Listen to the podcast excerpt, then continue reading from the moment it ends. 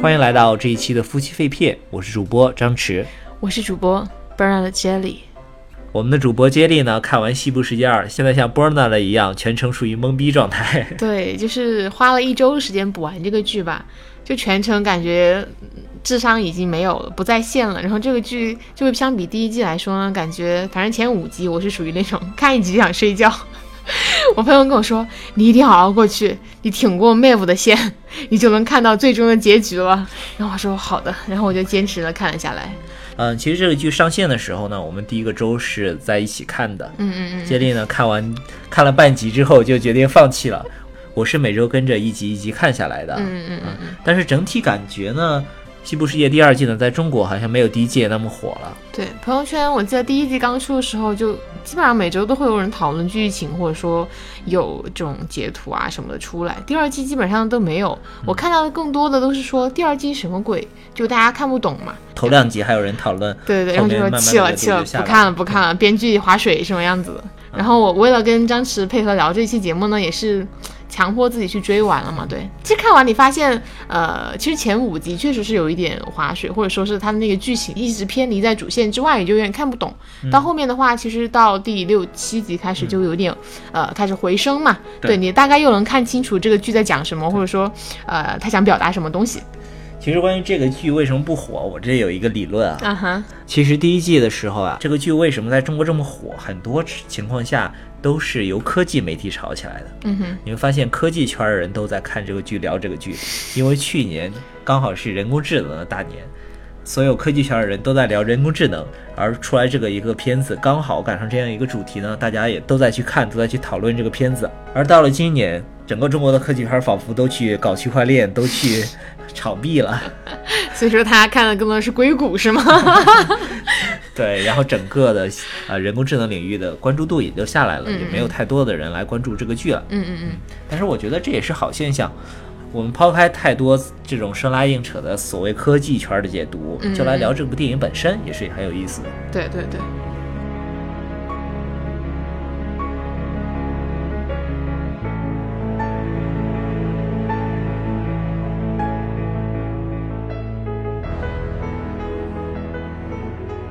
所以张弛，你真的看懂这部剧了吗？快给我讲一下剧情。我觉得我看完还是属于一种懵逼的状态。我觉得这部剧的剧情其实并不难理解啊，只不过是导演或者主创他还是像上季一样用了很多这种交叉剪辑啊，然后啊倒叙啊、插叙啊等等的手段，让你分不清说啊这一段剧情和上一段剧情之间是什么关系，甚至说时间线我都分不清了。嗯嗯嗯，然后在这种情况下，就增大了大家理解这个剧情的一个呃难度吧。对，但是其实在我看来，我觉得呃，它说到底还是一个呃解谜游戏。嗯嗯嗯，呃，导演之所以用这种剪辑方式呢，也是让观众和片中人一起来解谜。嗯嗯嗯，对于我们观众来说，不存在上帝视角，片中人。Dolores 知道多少，阿诺的知道多少，我们也就知道多少。是的，是对的，，我们是随着他们的视角，慢慢的去了解这背后是一个怎么样的阴谋，是一个怎么样的目的的。所以这一集你看那个 Bernard 的全程，也就是他都不知道自己在干什么。所 以说我跟着他的视角去看，我的脑袋也非常的懵，我在想这该干什么，他到底是想要干啥？然后 Mave 那条线也是，他好像全程的在用自己的游离在主线之外，对，是用吧自己创意去找女儿，然后也不跟嗯主线去汇合嘛，然后又穿到日本的时代，我想在发生什么。对，然后 The Norris 呢，也是属于我一直之前他是一个很善良的那种角色存在嘛，这一季会发现他的这个整个人格啊，或者说嗯都变了都变了，都开始去杀戮，或者说想要为了达因到为目上一季的时候，其实最后在他人格中加入了德怀亚的这样一个角色嘛，对对对，所他以本说身整的性格就受到一定有影有一响。些影响，所以说整季看下来，你会觉得跟第一季的风格是完全不一样的。每一个人他的定位也不太一样，嗯嗯好累，真的好累。所以说有一个特别大的问题想问，就是其实从第一季开始就有一个戴着帽子的黑衣人，就是威廉嘛，他一直在那个草原里游走杀人。我到第二季结束，我都不知道 他的剧情是什么，他在寻找什么。 其实这一季，呃，如果说表面上的话，嗯其实有三个秘密等着大家去解，嗯一个就是像你说的黑衣人到底在找什么，另一个是福特，嗯就是西部世界的创始人，他到底在第一季自杀之后，他玩了一个什么样的游戏？嗯嗯嗯，第三个呢，就是呃夏洛特· Hill 那个黑人的女的高管，他到底想把什么东西运到乐园外？嗯这是三个表面上的问题。而在这三个问题之后呢，是三个解谜人，一个就是德妹嗯 Dolores，嗯，另一个呢就是 Arnold，也就是 Bernard、阿诺尔其实和 Bernard 是一个人呢，他们的意识其实是差不多的对。，然后另外一个呢就是梅芙。其实梅芙这条线在上一季的时候是非常强的，对我对甚至以为他第二季会是一个大的主演。因为其实，在上一季的时候，呃，福特他亲手导演了梅芙的觉醒，然后是希望说他能够觉醒之后，毅然决然的离开西部世界，潜入到呃人类的真实世界当中的。对，但是这个时候呢，福特也没有意料到，梅芙呢，她真的就是有了自我的意识，然后她没有按照福特给的剧本走，而是回到乐园当中，开始了自己寻找女儿的这条道路。对，到了第二季之后呢，整个梅芙的故事线都是在围绕寻找女儿这这个点来走的。对我一直觉得他的超能力特别强，觉醒的也很早嘛，就还能操控别的机器人。唉但是在整个对至少对最后一集吧这个贡献来说，我感觉是很有理嗯的，没看懂。所以说，当我踢出去脑袋里面踢出去他这个线之后，再去理解这个剧情，反而简单了很 多。但是梅芙这条线呢，恰恰引出了另外一个非常重要的人物，就是这个乐园中第一个觉醒的人，嗯，对，就是这个那印个第印安第安人。人。但那个人，你说他对故事的剧情又有多少贡献呢？其实看到最后的时候，你会发现整个的仿生人，嗯就是我们叫 host，、接待员，对它分成了，如果从政治理念上来说哈，分成了三派，嗯，一派是 Dolores 这种，我们叫这个激进派吧，就是他真他是要和人类去战斗，呃，要去消灭整个人类，然后实现这样子的呃机器人的统治也好，或者说机器人占领整个真实世界也好，想要自己写自己的剧本。另一类呢是 Arnold 或者 Bernard 这种，他觉得人类和机器人是可以和平共处的。嗯，我们有可能寻找到一个渠道让，让机器人和人类能够共同发展下去。嗯然后第三类呢是，呃，以这个印第安人主导的，就是最后他们像这个摩像摩西出埃及记一样，然后领着很多的这种 host，然后走向了那个大门 the door，然后他们是 B 式派，我愿意放弃我的我的肉身，然后进到一个虚拟世界里，从此人类不干涉我的生活，我我能够获得真实的自由。嗯，但是这种自由对于 Dolores 来说，他会觉得它是另一种欺骗，另一个象牙塔或者一种镀虚拟金的世牢笼界嘛，。就你对还是在人类的牢笼里边儿，你没有对对自自完全解放。对，所以说你会发现这三类人呢，其实回到最后一集就象征了他们在那个最后一集熔炉里的不同的一些选择。嗯，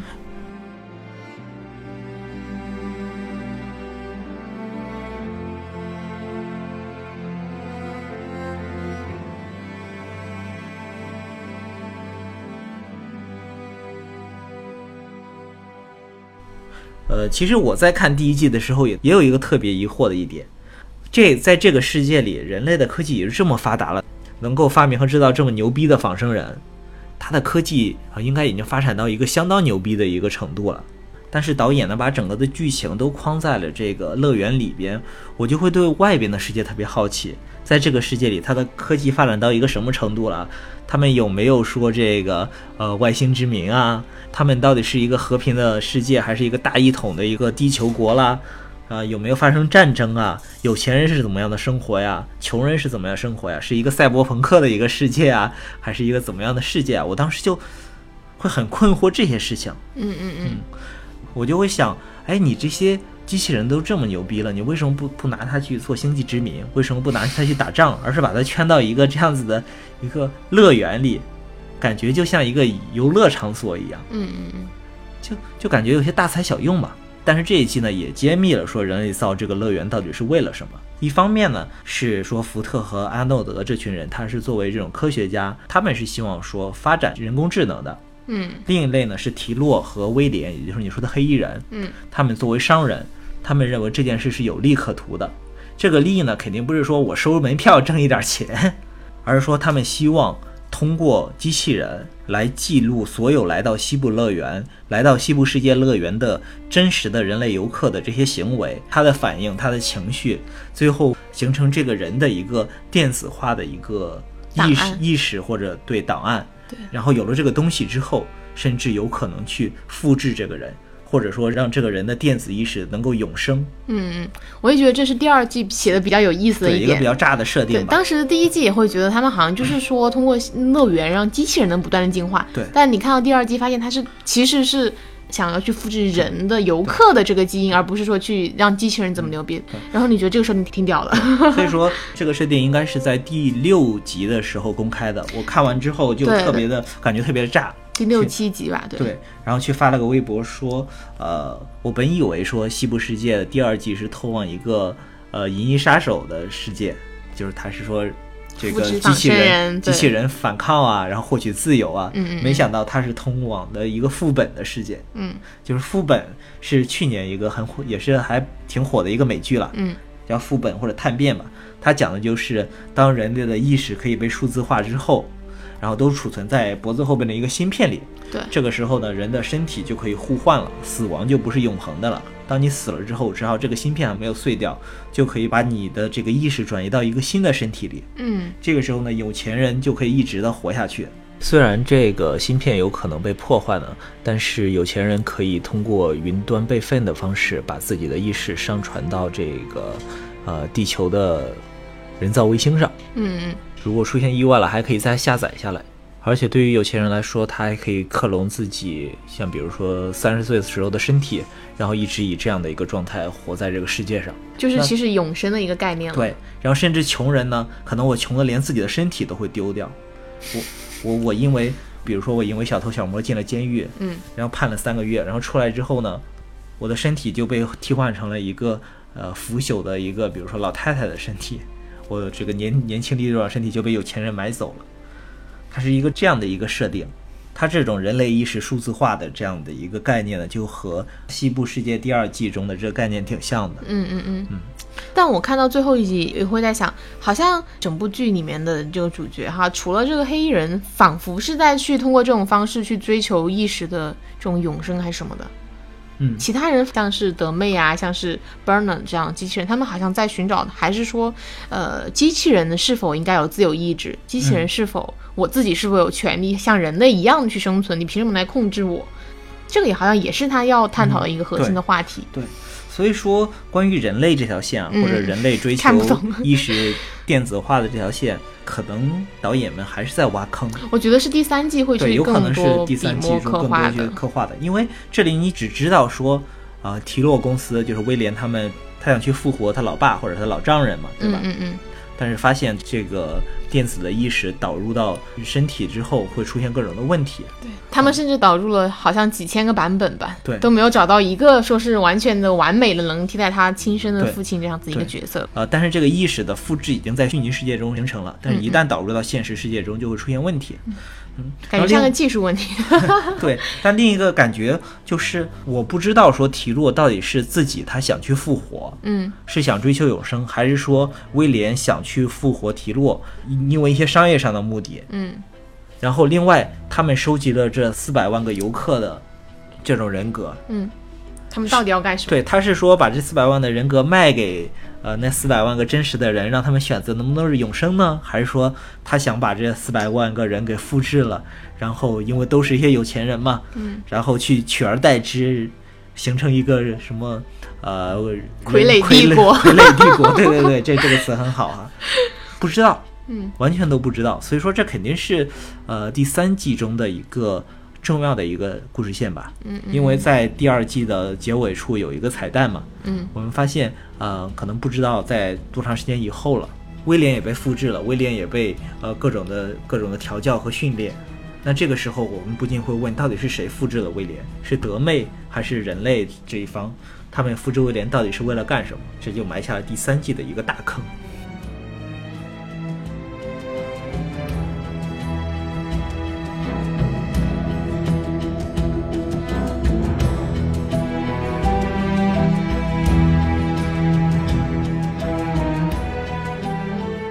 所以说到这里哈，我不想再聊太多的剧情了。嗯，我想和你探讨一下，就是，嗯、你觉得人类的意识电子化嗯对人来说是永生吗？比如说我死掉了，我的意识电子化了，嗯，然后有一个新的我活在一个身体里，或者说哪怕就活在一个微信的账号里，你可以和我聊天。嗯那这个时候，也许对对你来说是有意义的嘛。嗯甚至说，比如说我是一个公司的 CEO，那对这公司也是有意义的，我可以去继续去管理它。但是对我自己来说，我知道我自己还活着吗？很典型的就是《黑镜》里那一集，嗯她男朋友死了之后，她复制了一个自己的男朋友。嗯哼如果说那个技术足够的成熟，嗯她复制男朋友就和真实的男朋友一模一样，思维、记忆也都是连贯的。嗯对那个女人来说，她的男朋友是复活了，是永生了。嗯但是对男朋友来说，他是继续活下来了吗？他能记得自己死前死的那一刹那的记忆吗？我觉得不是，因为我活下来了，是我被活下来了，是、不是我选择的？是我的朋友或者说我的爱人嗯是他选择的让我留下来，这是他为了自己的目的让我留下来了。我其实我不一定要做这个选择啊，而且我的意识下来了，我不会再有其他的新的意识，只是说那个机器或者代码能够识别我之前的数据，嗯然后去延续我可能会做的一些语言对话或者说行为操作嗯就。是记忆嘛。对，但不是说我一个嗯活生生的个体会再去做的一个选择吧。我感觉像是一段代码，然后嗯，我只是因为有了。数千个、数万个这样的行为操作，所以说我好像看起来跟我之前的行为模式都是一样的，一模一样的。但我觉得我不太认可啦，我会觉得这怎么能算永 生吗？ 那你其实你就是把记忆和这个灵魂还是分开的，就是我的灵魂已经逝去了，我的记忆虽然留下来可以继续的存活，对，但是对于这个人来客观上来讲，他已经死了。是啊，是啊，我觉得是这样的。其实，其实回到《西部世界》里，你我们回想第一季当中，嗯他们提到那个仿生人的记忆，嗯就一直是说，比如说 Bernard 会回想起他儿子的记忆啊，嗯嗯嗯什么的，这些记忆是被植入的，是虚假的。嗯，对，但是第二季当中，其实一直强调的一个记忆是前世的记忆，嗯就他每次死了以后会被清空嘛。但是自从看过这个迷宫之后，看过迷宫的图案之后的这些仿生人，他都能记得自己死前的记忆，记得自己在那个车间里的记忆。所以说，Dolores 他们其中有一个重要的任务，就是去毁掉备份着所有仿生人记忆的那个蜂巢。这样子呢，呃，所有的记忆都只有一份了。我现在记着的就是我的真正的一生，就是我真正的自由意识。这一点对仿生人来说真的很重要。嗯我的记忆不是一个可以被随意的在云端被篡改、可以被植入的虚假的东西。有了真实的记忆，对他们来说才有了存在的意义。嗯就像有一集当中那个印第安人被呃杀死之后进到了车间里，呃，那些工作人员很惊奇的发现，这个仿生人竟然啊、呃连续的在西部世界那样一个险恶的世界里生存了十几年都没有被杀死，都没有被清空。对他的所有的记忆都是他自己的，都是他自己的成长经历，就是他真实的一生。所以说，我觉得对于呃一个人造的意识来讲，嗯它不管说它是复制复制于一个人类，嗯还是说它是独立创造的，它只要生活在了这个世界上，它就是一个新的生命，从自己被创造的这个点往后，然后一直成长的经历，它能够记住，然后能够慢慢的去成长，这就足够了。对他来说，他是不是继承自之前的一个人，还是说在他被创造之初，他就是一个零？嗯这这这个点没那么重要的。嗯，我不知道为什么我对人和这种仿生人还是有一点的 界限的，我会觉得仿生人就是不如人类啊，嗯，所以说，但如果对仿生人来说，他们的记忆如果是能够一直就留下来，或者说一直去放到另外一个载体上去呈现的话，那我觉得其实好像没什么区别。就比如说，我好像养了一个机器人宠物，那如果它死掉了，或者它机器坏掉了，我再把它放到另外一个的尸体上，那我觉得它可能是以另外一种形式就存活下来了。哎，你这种思路就让我想起来了，索尼在上世纪末的时候上市了一种机械狗啊，对，就是能和人互动的这样的小的电子宠物，呃，或者说机械的宠物吧，能在家里跑啊，能能记住你的样子，记住你的气味儿，能和你这样的呃进行一些情感上的互动啊，哇，当时日本就有很多的老人或者说是年轻人啊，也都买了这个电子狗回去。对，但是后来呢，呃，因为一些市场的原因吧，就停产了。呃，慢慢的呢，这个索尼呢也呃停止了对这个电子狗的维护。嗯。但是呢、呃有很多的这个饲养这个电子狗的人呢，就对这个狗真的像宠物一样产生了感情，然后就就不断的。去给索尼公司写信呀、说这个，呃，我这狗的什么脚坏了，什么眼睛坏了，有没有这种零件可以给我换呀，可以给我修啊？当时呢，索尼还真的就呃成立了一个工作室，然后一直这十几年来帮这些人来修这些狗，去替换这些呃狗身上的零件什么的。但是慢慢的，呃，随着这个时间越来越长呢，这些狗就真的也没法修了，这些零件也都停产了。很多人呢就觉得他的这个电子狗真的就去世了，去给这个电子狗举行葬礼什么的。而到了今年呢，索尼呢又趁着这个人工智能的热潮呢，发布了新一代的电子狗。啊、这一代的电子狗呢，一个核心的卖点就是它的记忆是可以转移的，就哪怕你的这只狗啊、坏了，或者说丢失了，或者说怎么样出现了意外，通过这种云端的账号的同步呢，这个狗的记忆也可以同步到你新买的一只呃新的狗身上，它会记住它和你的那些互动、那些交互的呃细节啊等等。这种对你来说是不是就是一种电子意识的永生呢？对啊，我觉得这样它就是继续活着了呀。如果说，呃，对于机器人、机器狗的这种意识，你觉得是一种永生，为什么人就不行呢？但对于人类来说，我是会觉得，人类不只是只有意识的，它可能还有一些其他的社会属性在里边儿的。其实就像呃《正义联盟》中的钢骨一样，他就总会怀疑嘛，因为他一半的身体已经被替换成机器了，嗯，他会怀疑他自己还是不是个人。但我觉得是的， 我我能接受这种，因为它是被改造嘛，它更多的还是有自己的主意识和它人类的那一面的。对，对，那比如说像那个呃《攻壳机动队》中，嗯草剃素子，嗯他被改造成了除了大脑以外，全身都是一体化的，嗯他这个时候在在你的判断里，他应该还是属于一个人，嗯，对，但是呃，在第二部中，他就是说把自己的意识上传到云端了，嗯然后抛弃了自己的身体，嗯，那这个时候他还是一个人吗？它是啊，然后还有一个经典的假设，就是在《星际迷航》中，呃，有一个梗，就是 McCoy 嗯呃医生呢，在刚开始的时候对传送这件事感觉到非常的恐惧，嗯因为传送就是说啊、呃在一个位置把你的存在消消弭成分子，嗯然后在另一个地方再通过这个分子合成出来一个你嘛，嗯然后这个时候你的意识和身体都是被继承的，嗯，他就会觉得真实的已经被毁灭了，那 那里是一个新的你。嗯嗯，我觉得不同的人都有不同的看法吧。对，但是如果这个时候我给你抛一个问题，嗯我觉得你会陷入一个两难的境地的。就比如说这个时候你的意识被电子化了，嗯对吧？但是你没有死掉，在你活着的时候，我把你的意识放入了，比如说是你的克隆体或者是你的仿生体的一个形体里，嗯这个时候世界上就存在两个你了，嗯，那你和他的伦理关系是什么样子？天哪，为什么要有这么残忍的事情出现？ 对，但如果真的出现这种情况的话，我觉得为什呃呃是我自己选择的吗？比如说我的这个本我是因为身体机理上出现了一些没有，伤没害有，，就是都是正常的。不承认他抢夺了我的躯体， 但是你还你依然活着，就会变两个一样的你。对，就很奇怪嘛，妈耶！我觉得这恰恰就是说这种类型的科幻的作品给我们带来的一些背后的思考吧。因为这样的问题，我们现在看可能是说是科幻、是神话、是一些怪谈，嗯但也许有一天就真的出现了。嗯嗯嗯，所有的技术进步最先引起的都是伦理问题。就我们回头看看，从工具的发明到内燃机的发明，到克隆技术的发明，甚至到以后人工智能真正的出现，给人类带来的第一个问题，都将是这种伦理问题。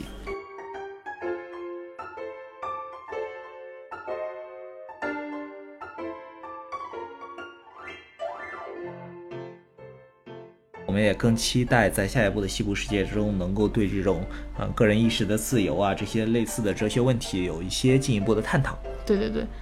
嗯，我现在看看那个《西部世界》，我当时看的都是那种，嗯，脑袋里不再去想这个剧情，看完就忘，然后只是思考编剧想带给我们的一个信息是什么，他想表达是什么。可能你用通过这样的形式去理解一个科幻作品的话，也会更轻松、更简单一点。对我这种，呃，所以说聊回影片本身的观感啊，嗯嗯嗯，嗯，呃，导演们选择这种交叉剪辑、打乱时间线的做法，你觉得是更多的给你带来一些观影的乐趣呢，还是观影的负担呢？我觉得有一点点负担吧，就是我经常看着看着，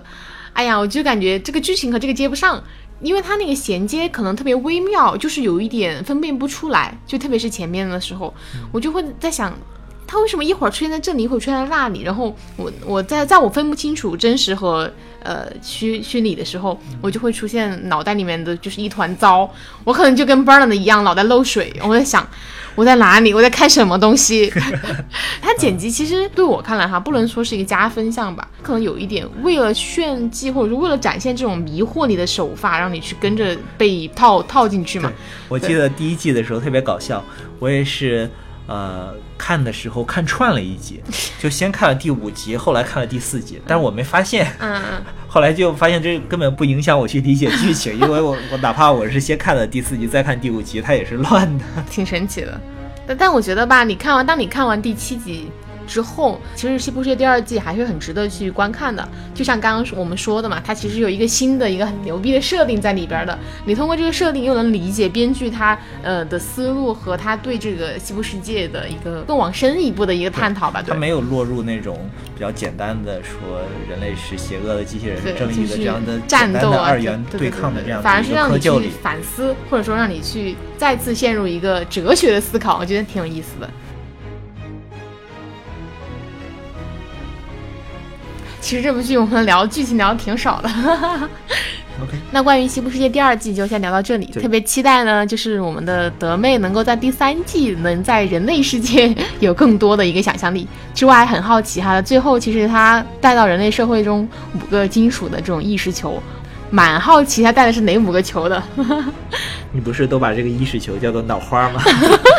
对啊，就是它承载了人的嗯人脑意识嘛，就像老花儿比较亲切。好，那《西部世界》第二季呢，就给大家聊到这里。等第三季的时候，我们再见啦，嗯，拜拜拜拜。